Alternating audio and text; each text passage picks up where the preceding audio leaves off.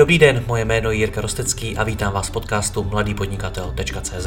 Od roku 2015 vám každý týden přináším nové rozhovory o podnikání, osobním rozvoji a marketingu. Všechny najdete nejen zde jako audio, ale i jako video na webu www.mladýpodnikatel.cz. Pokračovat v mé tvorbě mohu i díky partnerům. Jedním z nich je i lídr v poskytování komplexních expanzních služeb pro e-shopy Expandeco. Pokud potřebujete v zahraničí zastřešit zákaznickou podporu, kvalitní překlady webu, reverzní logistiku či jiné služby, více než 50 členný tým Expandeca je připraven vašemu e-shopu pomoct. Více se dozvíte na www.expandeco.com. Děkuji vám za váš čas a neváhejte mi napsat na jiry.rostecky.cz případně na Facebooku. Užijte si poslech. Dobrý den. Ve světě startupů jedním z největších témat to, jak získat peníze od investora. Samotnou investicí to ale nekončí, naopak ji to teprve začíná. Digitální laboratoř Quusion nově získala investici 5 milionů korun pro svou aplikaci VOS, a to od známé investiční skupiny Myton. Jak to celé probíhalo a co se děje po získání investice, si budu povídat se spoluzakladatelem firmy Jiřím Diblíkem. Jirko, ahoj. Ahoj, Jirko. Jaký to je pocit získat investici pro svůj projekt? Uh, je super určitě. Na jednu stranu je to parádní, na druhou stranu je to ohromná zodpovědnost, kterou jsme vlastně museli post, kterou si teď stavím vůči týmu, je to zodpovědnost, kterou si stavím oproti investorům, oproti okolí, protože s těma penězma přišel taky ta zodpovědnost a to, aby jsme splnili s týmem to očekávání, který jsme slíbili investorům, který jsme si vysnili, že postavíme. Takže je to paráda. Na druhou stranu musíš určitě dávat pozor na to, aby, aby si s těma penězma správně naložil a každou utracenou korunu si investoval smysluplně. K tomu se dostaneme, ale na začátek mi řekni, co to je super. Tak byla pořádná party, dostali jste spoustu peněz. Aha, party byla taková menší, když, když jsme vlastně to podepsali, ale ono to všechno probíhalo v, v tom období k nepěkným, co bylo před pár měsíci, takže moc na párty velký nebyl ještě prostor, ale aspoň v komornějším kruhu jsme to s týmem oslavili. No a jaký člověk zažije pocit, když se mu to povede a skutečně se to podepíše a je jistý, že ty peníze dostane? Uh, to se musí zažít, to se těžko popisuje, ale určitě je to paráda, protože pro nás to byla první investice, kterou jsme, kterou jsme takhle získali a vlastně jsme i dokázali zbodit trošku ten mít, že i s Fusionem a s tím, že jsme taková jako laboratoř, která staví produkty pro klienty, tak jsme dokázali nerizovat investici, takže určitě to byla challenge, ale byl to pak parádní pocit. My jsme jednali s několika investory a, a vypadalo to uh, dobře u více investorů a nakonec to dopadlo s Mitonem a jsme za to moc rádi, takže pak to byla paráda, když to všechno dopadlo a podepsali jsme v 10 večer s nima smlouvy. V 10 večer? Ano, to byla taková zajímavá storka pak s tím, jak jsme to podepisovali, ale to pak až je na další vyprávění, ale podepisovali jsme to asi v 10 hodin večer. Tak tomu se když tak dostaneme. Pojďme na začátek ale představit, co to vůbec ta aplikace je. Já jsem ji mm, představil jako aplikaci VOS. Ja, paráda. VOS, latinsky to znamená you, je to vos.health a my učíme lidi sebereflexy v dnešní uspěchané době, kdy lidi přestávají vnímat čas, jsou pořád na mobilu, čas ti utíká tak, tak a lidi si často zapomínají uvědomovat sebe samotného, zapomínají se sebe reflektovat. Více jak 300 milionů lidí po celém světě trpí depresemi, více jak 10% vlastně celé světové populace má v dnešní době problémy no, s nějakým mentálním, mentálním, s mentálním problémem nebo s, s duševním problémem, tak jsme se rozhodli začít tvořit VOS, protože ty technologie, které dneska kolem nás jsou a které každý den vznikají, tak ať si to neuvědomujeme, tak spousta z nich ovlivňuje a má, má vlastně vliv na naše duševní zdraví. My jsme VOS ještě nespustili, máme teď těsně před puštěním, plus minus za, za tři týdny od dneška bychom měli spouštět aplikaci v první verzi ven. Jedná se teda o aplikaci, která tě učí uh, sebereflektovat, takže je tam nějaká forma uh, guided journalingu a sebereflexe formou moodchecku, ale zároveň v dnešní době vzniká spoustu dat uh, na všech zařízeních, které ovlivňují tvoje mentální zdraví. Ať už to jsou data o pohybu, data o spánku, data o tom, kolik hodin pracuješ, data o tom, kolik máš schůze v kalendáři, data o počasí v místě, kde se nacházíš. My všechny tyhle data spojujeme dohromady a hledáme mezi nimi souvislosti a pomáháme ti cítit celé lépe. Takže ta naše vize je to, aby se všichni cítili lépe a za pomocí technologií. Takže, takže tak ve zkratce. Takže tím jdete nějakým způsobem proti těm psychickým problémům, o kterých jsem mluvil na začátku. A to proto, že jste si přečetli statistiku, kolik lidí trpí psychickými poruchami o problémy nebo z vlastní zkušenosti? Tak uh, trošku obojí. Uh, primárně my jsme začali jako guided journaling, protože tak, jak když jsme, já už podnikám od 12 let a teď mi je 22 a přece jenom ta cesta, byl to takový trošku občas i hell a to, občas to bylo dost náročný a to, co mi vždycky pomohlo, tak bylo pak nějak se zastavit a reflektovat si, třeba napsat si to, co jsem za ten měsíc udělal. Já jsem takový hodně, hodně mám rád deníčky, takže si nastavuju měsíční, roční, týdenní cíle, nastavuju si, co chci ten rok splnit si za sny. A všechno tohle to mi pomáhalo v tomu, abych vlastně si byl tam, kde jsem. A ta hlavní feature, kterou aktuálně máme, je vlastně ten guided journaling, která vlastně ti pomáhá a učí tě psát si deník třeba. A, tak to je něco, co mě osobně jako pomáhalo, pomáhalo několik let, doprovázelo mě u toho podnikatelského života a chtěl jsem tohleto přinést do těch digitálních technologií a všechny ty další featurey, které vlastně jsem ti říkal, tak postupně tím, jak jsme nad tím přemýšleli a rozvíjeli ty nápady, tak jsme, tak jsme to dotvořili do toho, co je teď VOS, nebo respektive co VOS bude. Takže tě taky potkal nějaký psychický problém? Uh, uh, přemýšlím, jak to nazvat. Uh, kolikrát jsem věděl, že jsem jako už na hraně toho, abych to všechno, abych to všechno zvládal, protože, protože někdy toho je prostě zkrátka dost. Uh, teď, když už máme přes 20 lidí v týmu, tak, tak je to kolikrát, kolikrát dost náročné to všechno ukočírovat. Uh, a úplně na těch začátkách, my jsme vlastně, když jsme stavěli Fusion, tak jsme neměli žádnou investici, který jsme to bootstrapovali a ty to znáš, já jsem četl ty tvoje články, jak vlastně ty si stavil malý podnikatele a tvoje první podnikání a když jsem vlastně i začínal, tak ty jsi potom na všem psal články, tak mi to bylo všechno jako by dost blízký, protože stejný, tak asi pocity jsem prožíval i já v tom všem, když jsme s Ondrou budovali Fusion. Takže byly to, my jsme prvních pár měsíců spali v, prakticky v kanceláři, bydleli jsme v kanceláři, měli jsme tam madrace, eh, ve skříni, vždycky jsme vytáhli a přespali jsme tam celou noc a tohle to jsou sami o sobě jako dost náročné věci pro ty startupisty, o kterých se třeba tolik jako nemluví. A ten sociální život třeba v tom začátku jde trošku jako stranou a soustředí se na ten svůj produkt, na ten svůj startup. No a co je, co je důsledkem toho? Objevily se teda nějaký zdravotní problémy, nebo co se stalo? Naštěstí, naštěstí ne. Uh, naštěstí žádné výrazné ne. Uh, já asi bych tohleto téma, je to tak taková jako, přemýšlím, jak to schrnout. A právě proč stavíme voz a co mi kolikrát pomohlo dostat se z toho dna, kdy vlastně jsem byl tak pomyslně na tom nějakém pokraji vyhoření, tak je to vzít ten tušku a papír a začít si, začít si psát, proč jsem tam, kde jsem, co vlastně dělám, co jsem dokázal. Hodně lidí se zapomene zastavit a ohlídnout se za to, co za tu cestu urazili a kam se dostali. A neuvědomují si to, co udělali za minulý měsíc, za minulý týden, za minulý rok. Ty dny prostě takhle skáčou v tom startupu. Teď se podíváš a zjistíš, že už to stavíš rok a ty se třeba cítíš vyhořelý a myslíš si, že jsi nic nedokázal, ale pak když se na to všechno podíváš pomalu zpětně a díky tomu, že jsem si to všechno tak nějak snažil vždycky psát, tak pak se, pak se zastavíš, jsi na tom takovém pomyslném kraji toho, abys nevyhořel, ale pak si přečteš to, kde jsi všude byl a co všechno vlastně prošel za tu cestu trnitou a jak se dostal tam, kde seš a je to vlastně krásný. Takže proto i ten, ten voz slavíme vlastně na základě zkušeností i z toho startupového světa, co máme a z toho, když něco vlastního budujeme. A to odpověď otázku. Tak trošku na půl, ale nechci tě nutit jít víc do hloubky v těch eh, osobních věcech, eh, chápu to. Nicméně pro koho ta apka teda vlastně je? Protože ty jsi extrém. Já to chápu, že to popisy, nebo že tě to napadlo vytvořit na míru svým vlastním potřebám. Na druhou stránku lidí, jako seš ty, který ve tvém věku jedou takovýhle biznis, mají investory a tak dále, tak dále, je jako velmi málo v Česku a vlastně i na světě. Tak eh, pro koho ta apka je? Úplně pro všechny. To je, to je jako takový buzzword, který nechce slyšet žádný investor a nechce to slyšet skoro nikdo, ale my opravdu tu aplikaci stavíme pro všechny. Máme v první verzi úplně obyčejný deníček, který tě pomáhá a guiduje tě, guiduje tě journalingem. Každý si v tom najde to svoje.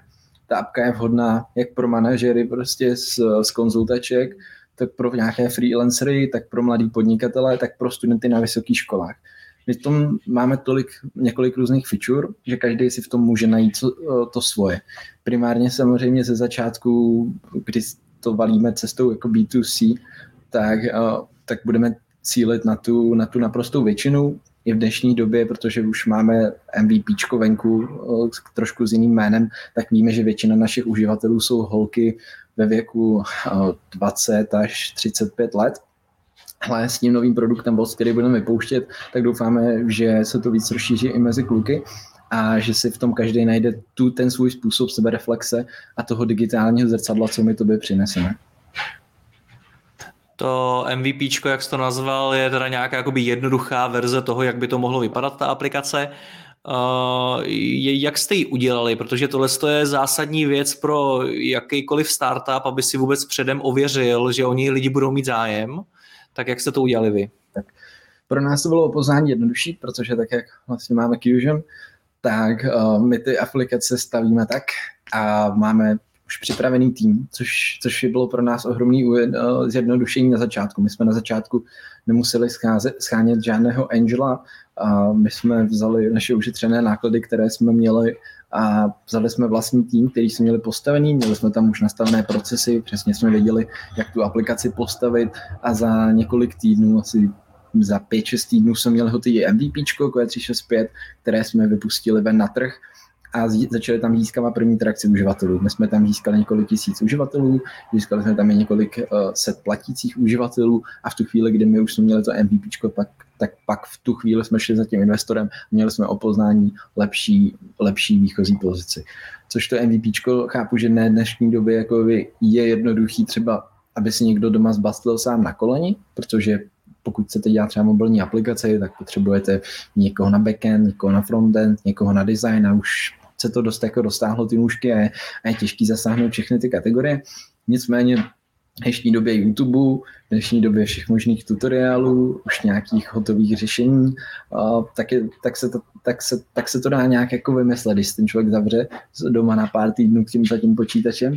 A další možnost, co si myslím, že hodně lidí třeba ji nevyužívá a je to škoda a nevědí o tom, tak jsou studenti, protože studenti, ať se nebo ne, já si pamatuju sám sebe, když jsem byl na Gimplu, tak oni nejsou drazí a vědí toho dost a jsou ti schopní s tím pomoct. Takže pokud ty si chceš udělat nějaký MVP třeba předtím, než jdeš uh, za investorem a nemáš uh, třeba 100 tisíce na to, abys, aby si to nechal vyvinout u nějaké agentury, tak uh, v řádech jednotek tisíc si můžeš sehnat partu schopných studentů a dát to dokupy. Určitě ta kvalita nebude kdo ví jaká, postavíš na tom ohromný biznis, ale na otestování myšlenky, poměrce na výkon paráda a potřeba počítat si s tím, že to zabere větší množství času něco takového udělat. Takhle jste začínali vy? Když jsme stavili, ještě předtím, když jsme stavili Fusion, tak ano. Na tom Fusionu je vlastně zajímavý to a celkově na tom případu toho, že jste získali provoz investici, že neděláte jenom tu aplikaci, ale že za, že za vámi je právě ta, jak vy to nazýváte, laboratoř, firma, která hmm. dělá spoustu dalších věcí. A to mi přijde, že je něco, do čeho se investoři často bojí investovat, protože jsou mnohem raději investují do projektů, kterým se jejich zakladatelé věnují na 100%. Hmm. Tak uh, byl tohle to pro vás problém? Jo. Tohle, jako jak to říkáš takhle, tak to není úplně pravda, protože uh, já zkusím v rychlosti jak říct tu story vlastně s Fusionem. Fusion teď budeme, máme dva a půl roku, založili jsme ho s Ondrou Kopeským hned, když jsme dodělali Gimple, vlastně během Gimplu jsme stavili první startupy a potom jsme začali stavět Fusion, což je laboratoř, která se specializuje na to, že stavíme startupy a, a hardwareové produkty pro, pro různé typy firm. Začali jsme de facto od nuly, byli jsme s Ondrou sami dva, postupně se kolem nás postavil tým, který teď má 25 lidí a tvoříme aplikace pro banky ČSOB, Airbank, děláme pro Inoji, děláme z Nestle, spoustu zajímavých klientů a víc a víc teď se třeba dostáváme do pole hardwareu, takže to byla ta jedna část. A my jsme po dvou a půl letech vlastně si uvědomili to, že nás hodně baví stavit i, i ty vlastní produkty a hledali jsme cesty, jak to udělat. A ten problém, co ty říkáš, ano, je to tak, že ty investoři chtějí po tom founderovi 100% commitment. A teď jak to vyřešit, jako je spoustu variant. A my jsme to vyřešili poměrně jsme, jsme jakoby jednoduše a to je to, že po těch dvou a půl letech už jsme dokázali hodně věcí ve firmě zautomatizovat, takže my jsme se s Ondrou když rozdělili, kdy já jsem odešel vlastně z toho fungování přímo na tom Fusionu, respektive na těch uh, uh, produktech pro naše klienty. Tomu se teď věnuje Ondra a já se naplno věnuju VOSu. Takže my jsme teď jakoby dvě rozdílné jednotky, samozřejmě navzájem se dost protínáme a v dost věcech se podporujeme a kolikrát já mám nějaké zásahy do Fusionu, Ondra do VOSu, ale můj fokus je VOS a Ondra je Fusion.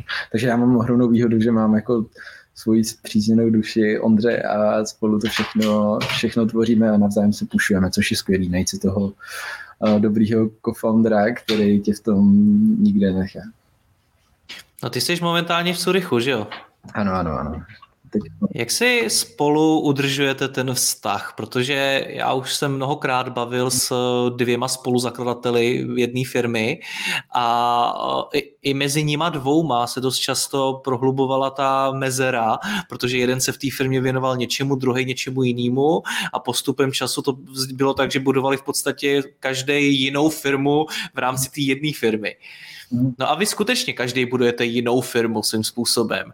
Tak jak si mezi sebou udržujete to, abyste se neoddělili úplně? Mm-hmm. Tak u nás, tak jako my jsme s Ondrou, my se známe od 8-9 let, protože jsme spolu jako nastoupili na 8 let Gimple a od té doby vlastně od té páté třídy jsme se jako nerozdělili. Už celý Gimple vlastně jsme byli jako nejlepší kámoši, jezdili jsme po robotických soutěžích, stavili jsme startupy a tak. Ale postupem času vlastně víme, jak oba dva fungujeme, víme přesně, co od sebe čekat. Když jsme začínali, tak samozřejmě v tom startupu, jak na začátku jednak jsme spolu bydleli jako v kanclu, ale i teď vlastně potom, co už máme tady zaběhlý Fusion, tak vlastně teď spolu třeba máme jako byt sdílený byt v Praze, on tam bydlí s přítelkyní a, a já tam bydlím sám, máme, máme prostě ohromný byt společně, takže se potkáváme večer, večer doma a vždycky probereme ty věci, když jsme se třeba přes den neměli čas se o tom pobavit. A takhle, když třeba no, přes rok se snažíme dost cestovat, tak kolikrát spolu cestujeme a máme pravidelný koly, teď třeba je 9 ráno, ale už jsme spolu ráno volali a probírali jsme jako no, novinky a, a, a co nové. Takže, takže, tak, takže v tom máte i nějaký systém. Máme v tom systém, my jsme ve spojení 24-7, víme o každém svém kroku, co plus minus děláme a samozřejmě se tak nějak snažíme jako směrovat aby jsme jako neskákali si jeden do druhého práce, ale jsme v jako intenzivním spojení a, a, a funguje to zatím skvěle. Pojďme k té investici. Kdy, kdy, kdy, kdy a proč vás vůbec napadlo jít si za investorem pro peníze? My jsme věděli, že jsme schopni udělat MVP, který bude fungovat, bude mít asi první trakci a vůbec aby jsme si zjistili, jestli voz, který jsme začali stavět, té doby to ještě nebyl voz, ale jestli ta, ta věc, na kterou se chceme zaměřovat, má smysl. Když jsme zjistili, že to smysl má, že máme usery, máme první platící uživatele, tak teď jsme na začátku toho, že už brzdíme sami to, aby ta firma začala růst. U těch produktových startupů je těžký, že na začátku je potřeba investovat větší množství nákladů do, do vývoje a marketingu a ty peníze začnou chodit až později. No nyní my jsme to dokázali dostat v fázi toho, že jsme do toho nainvestovali pár set tisíc, aby to fungovalo, ale viděli jsme, že když chceme jít na další krok a začít budovat tu naši vizi, co zatím máme, tak um, se musíme spojit s nějakým strategickým partnerem. A v tu chvíli vlastně přišlo na řadu to, že pojďme teda za investorem, protože jenom tak z toho uděláme ten dokonalý produkt, který jsme si vysněli. A sami toho investice bychom to ne, nedali není to jako stavět jako Fusion, kde, který jsme mohli bootstrapovat. Takovýhle produkt se hodně těžko v dnešní době dá na bootstrapovat. Já jsem se na to ptal proto, jestli dokážeš identifikovat, kdy je správný moment pro startup, aby šel za investorem. Tak ideální podle mě je, když ten founder má, nebo ten co-foundři už mají hotové ideálně nějaké MVPčko, Eh, mají otestované to, jestli už ty uživatelé o ten produkt mají zájem. Ve chvíli, kdy třeba stavíš sasovský produkt, tak tam už je třeba vhodné mít nějaký eh, letter of intent s korporáty nebo s nějakou firmou, která ti slíbí, že když to vyvineš, tak z toho tebe odebere ten produkt. Uh, určitě je dobrý nechodit jenom za tím investorem s nápadem, ale už mít něco fyzicky v ruce, protože v tu chvíli se vždycky dostaneš do lepší vyjednávací pozice, o nastavování podmínek a o výši investice. Samozřejmě jako v první fázi investice ty ty investiční fondy, to jsou investiční fondy, nebo family office, nebo private equity, tak hodně koukají na toho foundera nebo na ty foundry, protože té první fázi je to furt trošku investice do foundera a není to úplně přímá jako investice do toho produktu, protože kolikrát vlastně v těch prvních investičních kolech úplně se hledá ta myšlenka a hledá se, kde bude vlastně ten business model, jak to bude celý fungovat a kolikrát se stane to, že vlastně founder přijde s nějakým nápadem, ale potom třeba v, v podsídu, v podsídu už jdou jako úplně s jiným produktem protože to vyškále úplně kam jinam. To, že investory na začátku mnohem víc zajímá osoba toho zakladatele nebo zakladatelů, mi potvrdilo mnoho investorů v mých rozhovorech. Tak ty jsi ten zakladatel, tak eh, co je na tobě zajímalo jako na člověku? Nejvíce zajímaly asi, řekl bych, jako moje zkušenosti. Podle mě o nás byla ohromná výhoda toho, že my jsme postavili jako desítky, možná stovky jako mobilních aplikací a nejdůležitější byly ty zkušenosti. Nejdůležitější bylo to, že si těch deset let už stavíme ty produkty digitální, takže já si troufnu říct, že víme, jak ty apky stavět. My jsme první generace, která s těma technologiemi fakt vyrůstala. Já, když jsem byl, když mě bylo pět nebo šest, tak už jsem měl doma počítač a mohl jsem si s těma technologiemi hrát. Všichni ostatní, vlastně ty starší generace, tak už spíš s těma počítačema ne, že vyrůstali, ale dostali se k tomu nějakým pozdějším věku. Takže to byla třeba naše ohromná jako výhoda, že máme, že máme ty zkušenosti. Je to o nějaké sympatii a že si, že si tam ten investor s tím s tím founderem jako sednou, že třeba v rámci Mytonu, kde vlastně ohromně baví tenhle ten směr, teď jsme založili Myton Psychonauts, kde, kde chtějí se soustředit na ten směr duševního zdraví, tak to jim zapadalo i do jejich investiční strategie, protože spoustu fondů má nějaké vlastní investiční strategie a vyhledává produkty v, daných segmentech, takže ideální je, pokud třeba víš, jak chceš dělat e-commerce, tak, tak je třeba fajn jít za metonem, pokud chceš zase dělat uh, hardware, tak je zase lepší za někým jiným a tak. Takže důležité jsou i tyhle aspekty. Máme tam docela hluk kolem tebe. Slyším, slyším, tady chodí, uh, tady máme Google na patře a chodí tady lidi z Google a pokřikují Němci. Ale teď... A tak to je hezký, že zrovna Google. Dobře, uh, co ten věk? To je 22 let. Taky jsem mnohokrát slyšel, že mladí lidi, jakkoliv mají uh, k technologiím blízko, tak o tom biznesu zase tolik neví a ty zkušenosti prostě nemají, tak evidentně věk nehraje roli. No, já myslím, že určitě ne akord v těch technologiích a startupech. A vzhledem k tomu, že my jsme začínali na, ty, na ten střední, jsem tak jako první peníze si začal vydělávat, když jsem dělal webovky a to bylo 12, jo, takže te, te, takže já jsem jako v tom vyrůstal v tomhle prostředí, když mě bylo 16, tak jsem se nechal soudně splnoletním, protože do té doby jsem to dělal na ičo taťky, měl jsem kolem sebe spoustu lidí, se kterými jsme, s kterými jsme to tvořili. Já jsem to tak jako hledal nové zakázky, občas jsem něco i naprogramoval nebo nebo nadizajnoval, já jsem teda hlavně původem designér, ale tímhle tím úplně jsme jako začínali, pak když nám to tak nějak jako už jsem z toho byl z těch 16 takový trošku vyhořelej, že vlastně furt jsem dělal, jsem z malého města Vysokého Míta a že jsem tam dělal prostě restaurace a hotely, stránky a nějaký plagátky a tak, tak bylo to fajn jako škola, naučíš se komunikovat jako s klientama, naučíš se, jak to celý funguje, ale pak jsme chtěli dál, tak jsme začali stavět jako digitální produkty a začali jsme stavět takový mini startupíky. Bylo tam jako spousta samozřejmě neúspěchů, ale úspěchů. Za, za ten Gimple jsme poslali asi čtyři startupy, tři neúspěšně a jeden jsme úspěšně prodali, takže to bylo jako super škola pro mě. A pak v těch 16 teda byl nový občanský zákonník, to bylo 2014, 13, 12. Teď jsem to vypnul, teď už.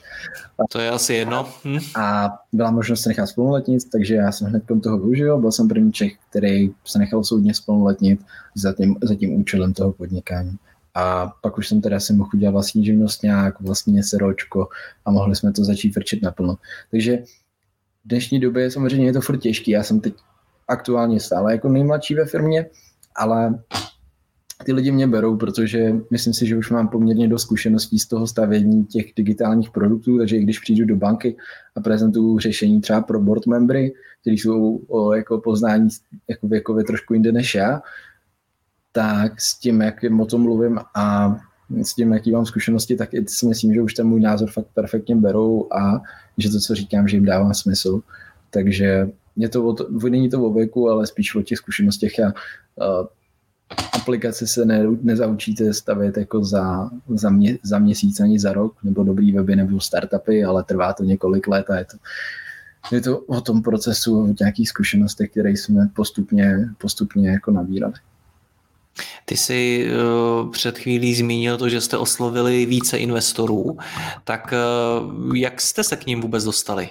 V dnešní době LinkedInu a v sociálních sítích a perfektních jako magazínů, tak je jednodušší o těch investorech se dozvědět. A důležité je určitě se ptát a ptát se na, na názory jako founderů z jiných startupů, který už třeba s těma fondama dělají. Těch možností několik v dnešní době, jak já už jsem to říkal předtím, tak buď máte nějaký VC, private equity, máte family office, anebo máte angely, který jsou zase třeba jenom pro to nějaký jako úvodní, úvodní fáze toho, toho startupu.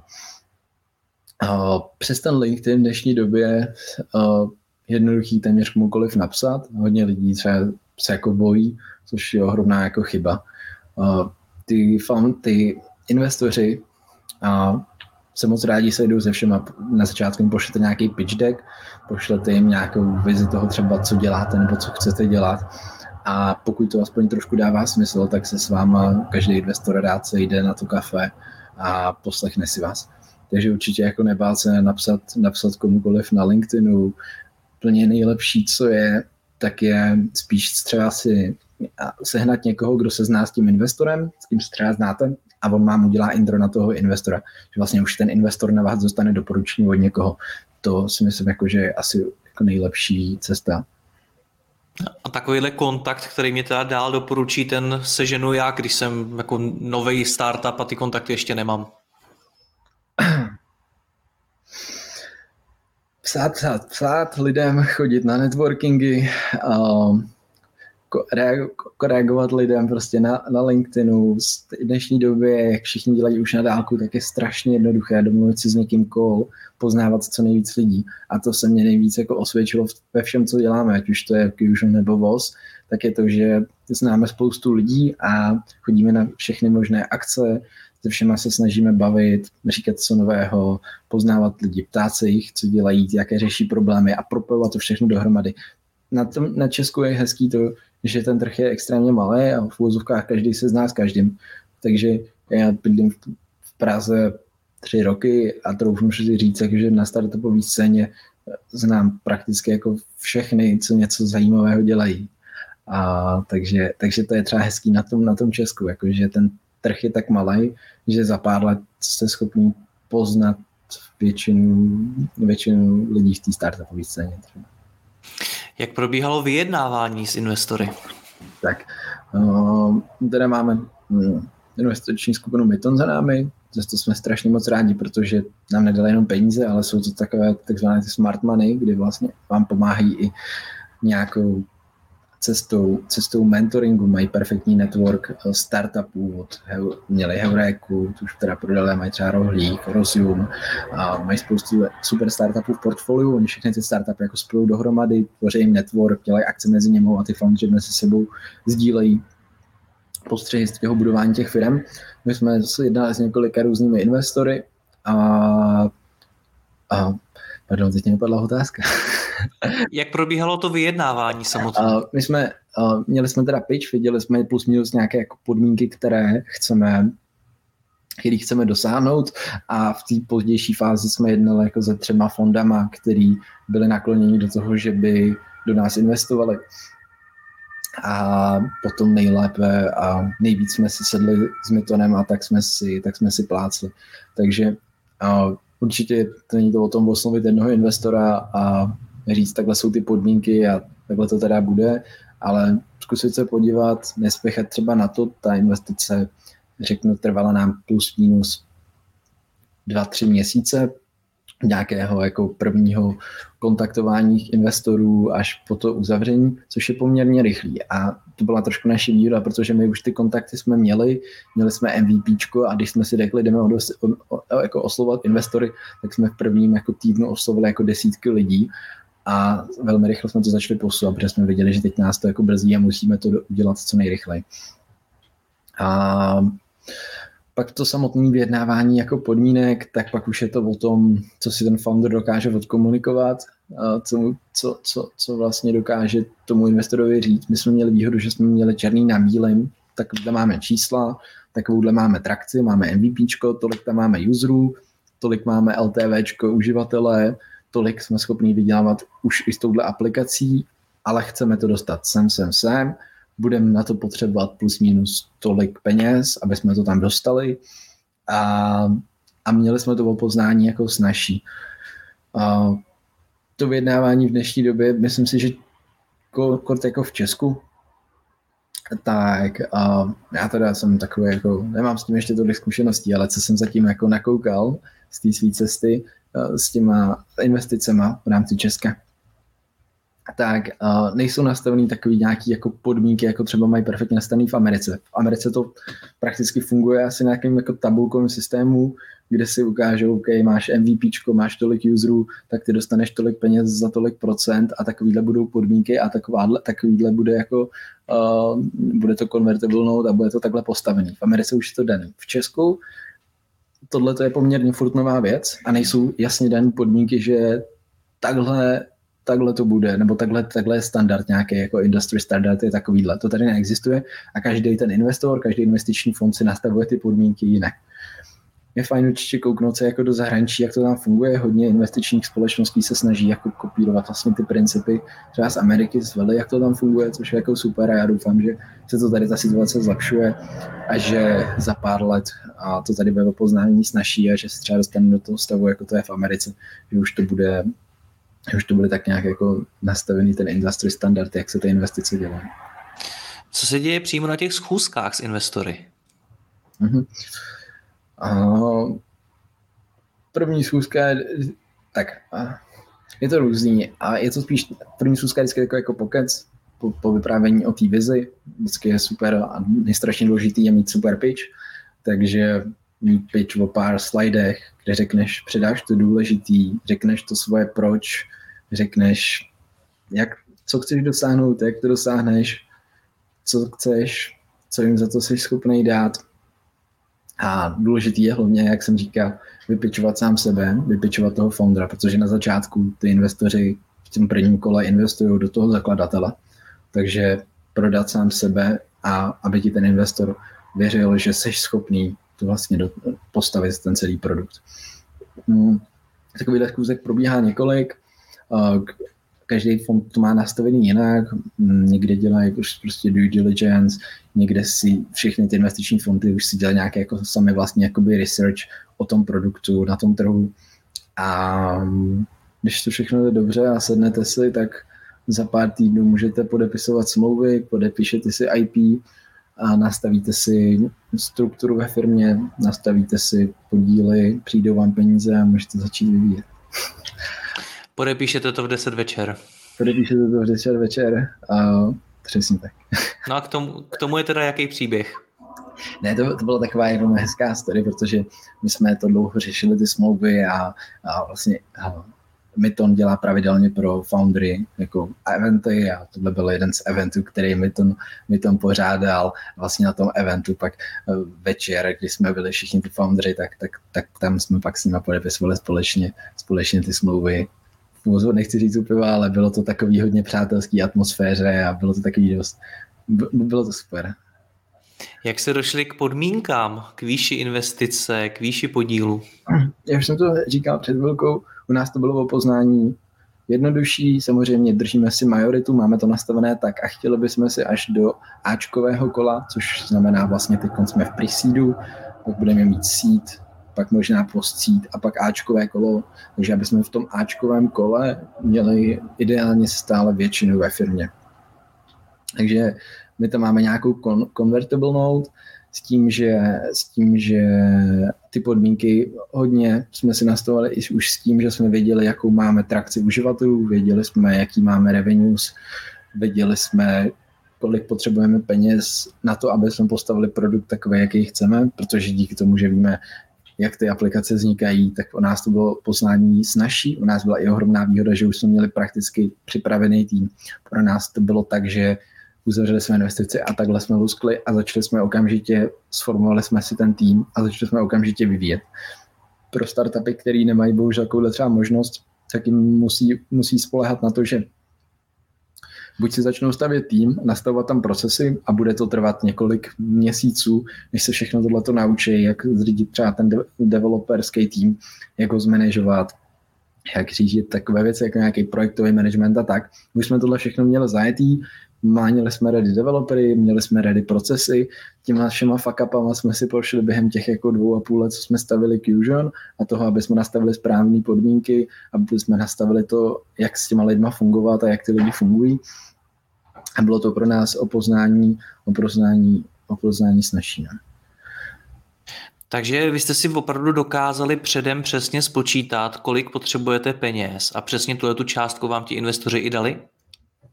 plus minus, troufnu si, přesně to samozřejmě nejde, ale troufnu si říct, že hodně přesně oproti třeba ostatním startupům, co jsem tak kdy jako zaslech a jak to odhadovali, tak my dokážeme, dokázali jsme to naštěstí hodně přesně spočítat a už teď jsme ve fázi toho, že budeme ten produkt vypouštět ven a vím, že jsme se do těch odhadů trefili dobře.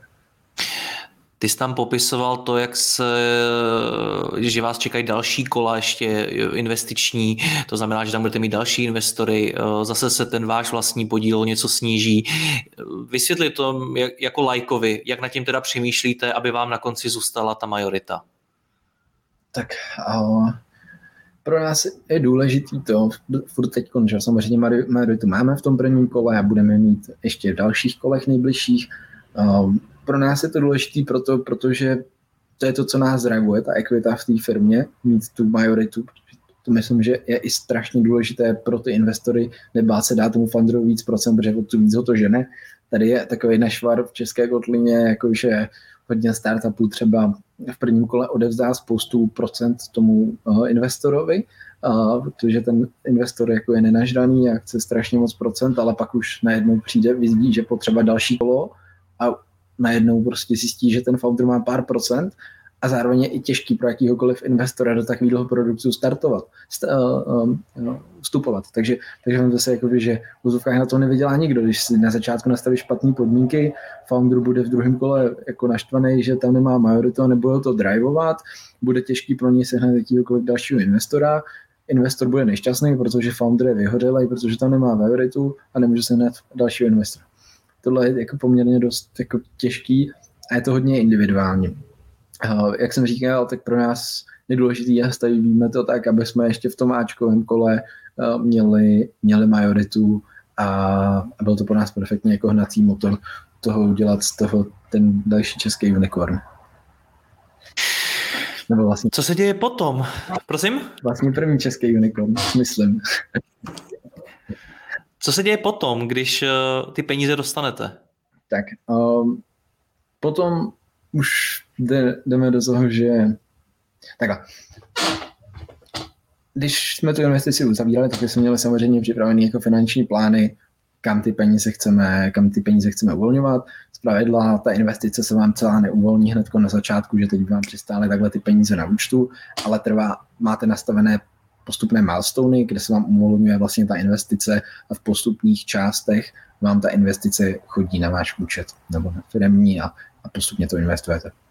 Jsme měli teda nastavenou už od začátku strategii a věděli jsme, do čeho přesně budeme potřebovat investovat, takže ve chvíli, kdy se všechno uzavřelo, podepsala se smlouva a začalo se invest, dorazily peníze, tak už v té době už my už jsme vlastně začínali, vyvíjeli jsme, měli jsme ready tým a primárně je to teď o vývoji, vývoji a vlastně většina té investice do, do vývoje a marketingu.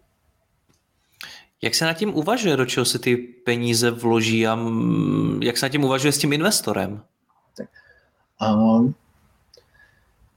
Vzhledem k tomu, jak jsme stavili Fusion, tak já jsem kluk z malého města a vždycky jsme si jak uvážili každé koruny, kterou jsme do toho podnikání vložili. My stejně taky, když jsme se dostavili na začátku Fusion, tak jsme začínali na nule a celý jsme to bootstrapovali a vážili jsme si každé koruny. Říkali jsme, takhle, slyšel jsem příběhy, kdy prostě ty startupy narizujou, foundry ty peníze začnou rozhazovat, koupí si nesmyslně drahé kanceláře, nesmyslně naboostují tým, nesmyslně se ztrácí spoustu peněz a to je ohromná chyba. Takže my se vážíme každý tý peníze, jsou to prostě naše peníze, kterých se vážíme stejně tak, když jsme si prostě sami tvrdou práci vydělali a snažíme se postupně jako chytrým investováním a hlavně smysluplným postupně to bootstrapovat a přistupujeme k tomu úplně stejně tak, jako když jsme stavili Fusion, že radši vezmeme méně lidí, Eh, nebu, nepotřebujeme mít jako úplně ty Ačkový kancly jako v Karlíně a nepotřebujeme prostě super drahý vybavení a hnedkon, hnedkon jako pálit spoustu peněz, takže je to hodně o nějakým jako smysluplným přemýšlení, kam ty peníze vložíme a hodně obracíme furt každou korunu, protože víme, že těch peněz furt není dost, jakoby, respektive 5 milionů je docela zajímavá částka, ale pokud stavíte takhle komplexní produkt, produkt tak to není až tak tolik peněz a musíme si opravdu důležitě jako rozmyslet vždycky, než jakoukoliv korunu někam pošleme. Super je, jako, že my se nikomu nemusíme nikdy spovídat, komu ty peníze posíláme, nebo na co ty peníze jdou. Je to jenom zodpovědnost moje a Ondry, jak ty peníze rozinvestujeme. Samozřejmě pokud je nějaké výraznější investice, nebo by se mělo jednat o něčem velmi důležitým, tak se s tím investorem poradíme. A proto ho tam i má, máme, prostě ten Myton je tak super, že oni nám jsou schopni dát ty smart money, že oni nám poradí, když si něčím neví, nevíme rady, protože oni těch firm už postavili desítky a, a jsou tady taky matadoři na tom trhu. Takže pokud je nějaký problém, tak máme tady toho investora, můžeme se ho zeptat, poradit, ale ve finále se zodpovídáme sami sobě a, a pokud to neuspějeme, a tak to byla jenom jako naše chyba a, a naše nezodpovědnost třeba chování s těma penězma, jsme to jak do toho tedy promlouvá ten investor? Protože když si teď popisoval tu situaci v jiných startupech, který to dost často utratí třeba za ty kanceláře a podobně, tak to působí tak, že do toho ten investor nemluví vůbec. Že to vůbec nekontroluje. Já nevím, jak to mají nastavené ostatní jako fondy. Myslím si, že každý investor to tak nějak jako kontroluje. A my tak jak jakoby, třeba to máme nastavený s Mytonem, tak máme nastavené pravidelné jako reporty, kdy každý jako měsíce tak nějak scházíme, říkáme vlastně, co jsme za ten měsíc udělali, kam jsme ten produkt dostali mm, a cenového. Víceméně od začátku jsme měli jasně daný ten finanční plán toho startupu a toho se držíme. A ten plán nám na začátku schválili, takže taky záleží na tom, s čím ten founder jde poprvé za tím investorem a jaký jsou ty jeho plány, jak to chce stavět. Já vím, že kolikrát třeba pak přijdou prostě nějaký ty startupy v nějaký hodně early stage, kde nemají de facto ni, jako žádný produkt, žádný PLC, nemají žádný uživatele a teď jako narizují nesmysly a začnou jako nesmyslně jako ty peníze rozhazovat. Což myslím, že je kolikrát takový chyba. Ale Jo, je to, je to pak o individuálně o těch investičních fondech, jak k tomu přistupují, jak hodně chtějí mít dohled nad tím, nad tím jako investore, nad tím startupem, ale myslím si, že, že jako velká, velké, velké množství tady českých jakoby investičních fondů, tak si těch peněz hodně jako váží a, a ty foundry si hlídají a dobře jako se koukají, kam ty peníze tečou. Ale stejně, když si to teď popisoval, jak některé ty startupy získají nesmyslné peníze a investuje do nesmyslných věcí, tak to skoro působí tak, že získat peníze od investora je jednoduchý. Je to tak? To úplně ne. Já si myslím, že jako v dnešní době toho těch peněz na trhu spousta. Jako ještě před koronou, tak troufnu si říct, že těch peněz na tom trhu bylo spousta a všichni chtěli investovat. Bylo jim prakticky jako jedno, do čeho budou investovat. Um, nebo respektive strašně záleží. Ne, před tou koronou to bylo těch peněz na tom trhu dost a ještě jich je furt dost.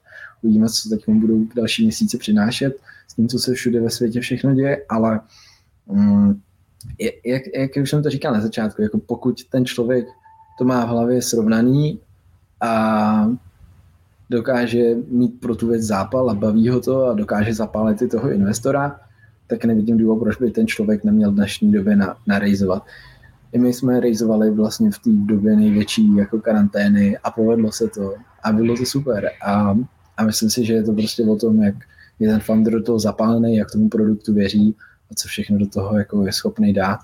A těch investič, investorů je na trhu opravdu dost a já ty startupy potkávám velmi jako často, protože chodím na hodně na eventy a hodně nás přímo jakoby do Fusionu oslovují a, a vždycky se nás ptají, tak jako my chceme ty investory, kde to, kde to jako seženem?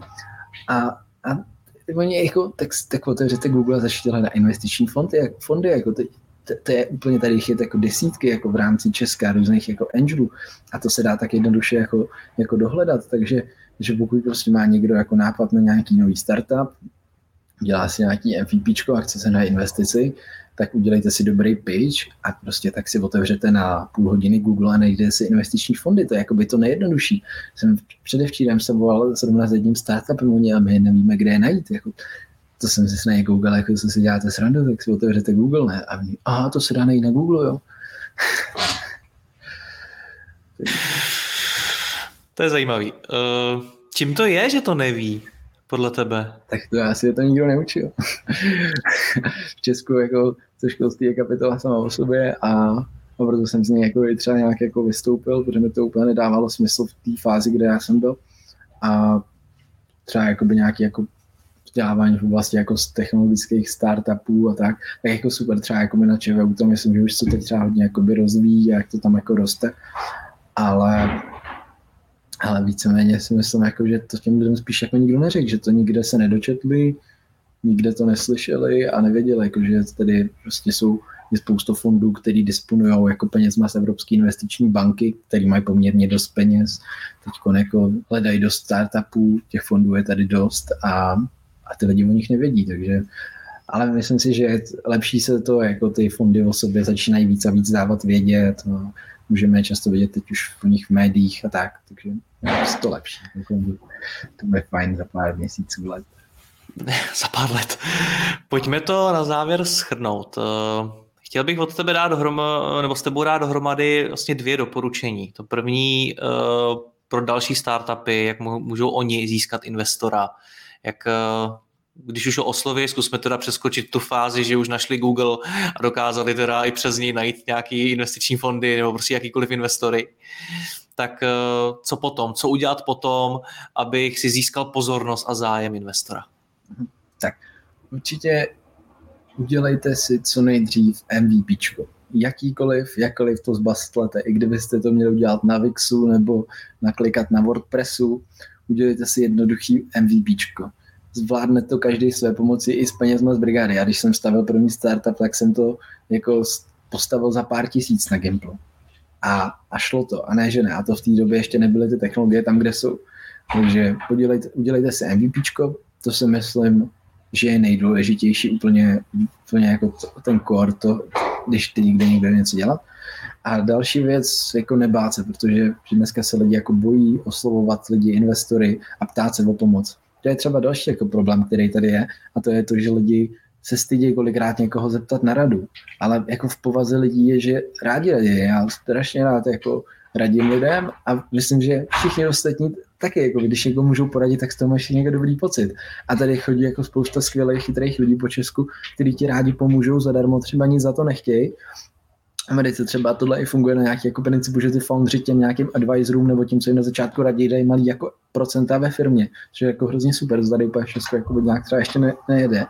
Ale jako tak se, tak se jako zeptejte těch lidí, oni, vám, oni tady jsou, oni vám rádi pomůžou a většina lidí vám rádi dá, dají tu svoji zkušenost. A my, když jsme třeba začínali kdysi nějaký startup a věděli jsme, že už někdo něco podobného dělal, tak první, co jsem udělal, tak jsem si našel kontakty na ty foundry, co to stavili a dal jsem si s nimi call a zavolal jsem si s nima a ptal jsem se, proč se vám to nepodařilo, co byly ty problémy, na co si dát pozor. A oni mi to všichni rádi řekli. Jako to narazíte možná jako na dva lidi z deseti, kteří budou jako zabejčení a nic vám neřeknou a budou si vás myslet, že jste debilové a, a řekl, že co bych já vám měl co říkat, jako. Tak takových lidí je pár, jako většina lidí jako vás ráda přijme a sdílí s váma všechno. Takže to jsou takový dvě jako hlavní věci. A pak třetí ještě doplním a to jako se sebereflektujte se, protože to je strašně důležité a na to ty lidi zapomínají. Jako ten čas dneska, já to slyším úplně od každého, jak to všechno letí. Já ani nevím, jako je, je pád, teď už je středa a přijdeme, jak když jako včera byla minulá středa. Strašně rychle to všechno utíká. lidi se zapomenou každý večer nebo ráno zastavit, tak si to napište, co ten den chcete udělat, co jste udělali za ten progres, ať, ať vidíte tu svoji cestu, jako to, ten, ten, to vítězství, jako je ta cesta a užívat si jakoby tu cestu a když si to budete reflektovat a budete vidět to, jak rostete, jak se posouváte, tak, tak vám to bude mnohem líp a třeba vám se z ní jednou pomůže, až budete jako tak jako z toho všeho na pokraji vyhoření a budete chtít s tím vším skončit, tak pak se podíváte na to, co jste udělali a, a zjistíte vlastně, že to všechno má smysl, proč to děláte. A poslední doporučení, které mě zajímá, je, jak naložit s těmi penězi. Pokud jsem tu investici už získal, tak jak přemýšlet nad tím, do čeho je vložit a ne do nesmyslu. Do smyslu plně. Díky. tak jo, asi takhle. Ne, ještě, ještě bych k tomu zkus říct víc, to také jednoduchý není. jak, jak na to investicí uvažovat? Víš co, v tom biznesu, zejména na začátku, ty peníze můžeš vložit do úplně čehokoliv. Oni ve výsledku i ty kanceláře můžou svým způsobem mít jako velký smysl. Tak eh, co si od tebe můžu odnést, jak já můžu uh, uvažovat nad tím, do čeho ty peníze vložím? Berte to tak, jako, že to jsou vaše peníze, že to jsou, takhle, vě, většinou ten founder, když začíná, tak nemá asi, často nemá nic, že začíná od nuly, nebo má našetřených nějaký, nějak pár peněz, ale potřebuje to na, nadupat, ten produkt. A berte to jako, kdyby to byly vaše peníze a je to vaše zodpovědnost, abyste splnili očekávání investora, týmu vašeho okolí, a každou korunu, než někam pošlete, tak dobře se, zap- se přemýšlete nad tím, jestli to dává smysl, jestli to nejde udělat levnějc, protože většinou to jde udělat levnějc. Dobře, Jirko, já ti moc děkuju, ať se ti daří, ať z toho máte tu unikorna. Měj se hezky, ahoj. Díky moc, měj se, ahoj.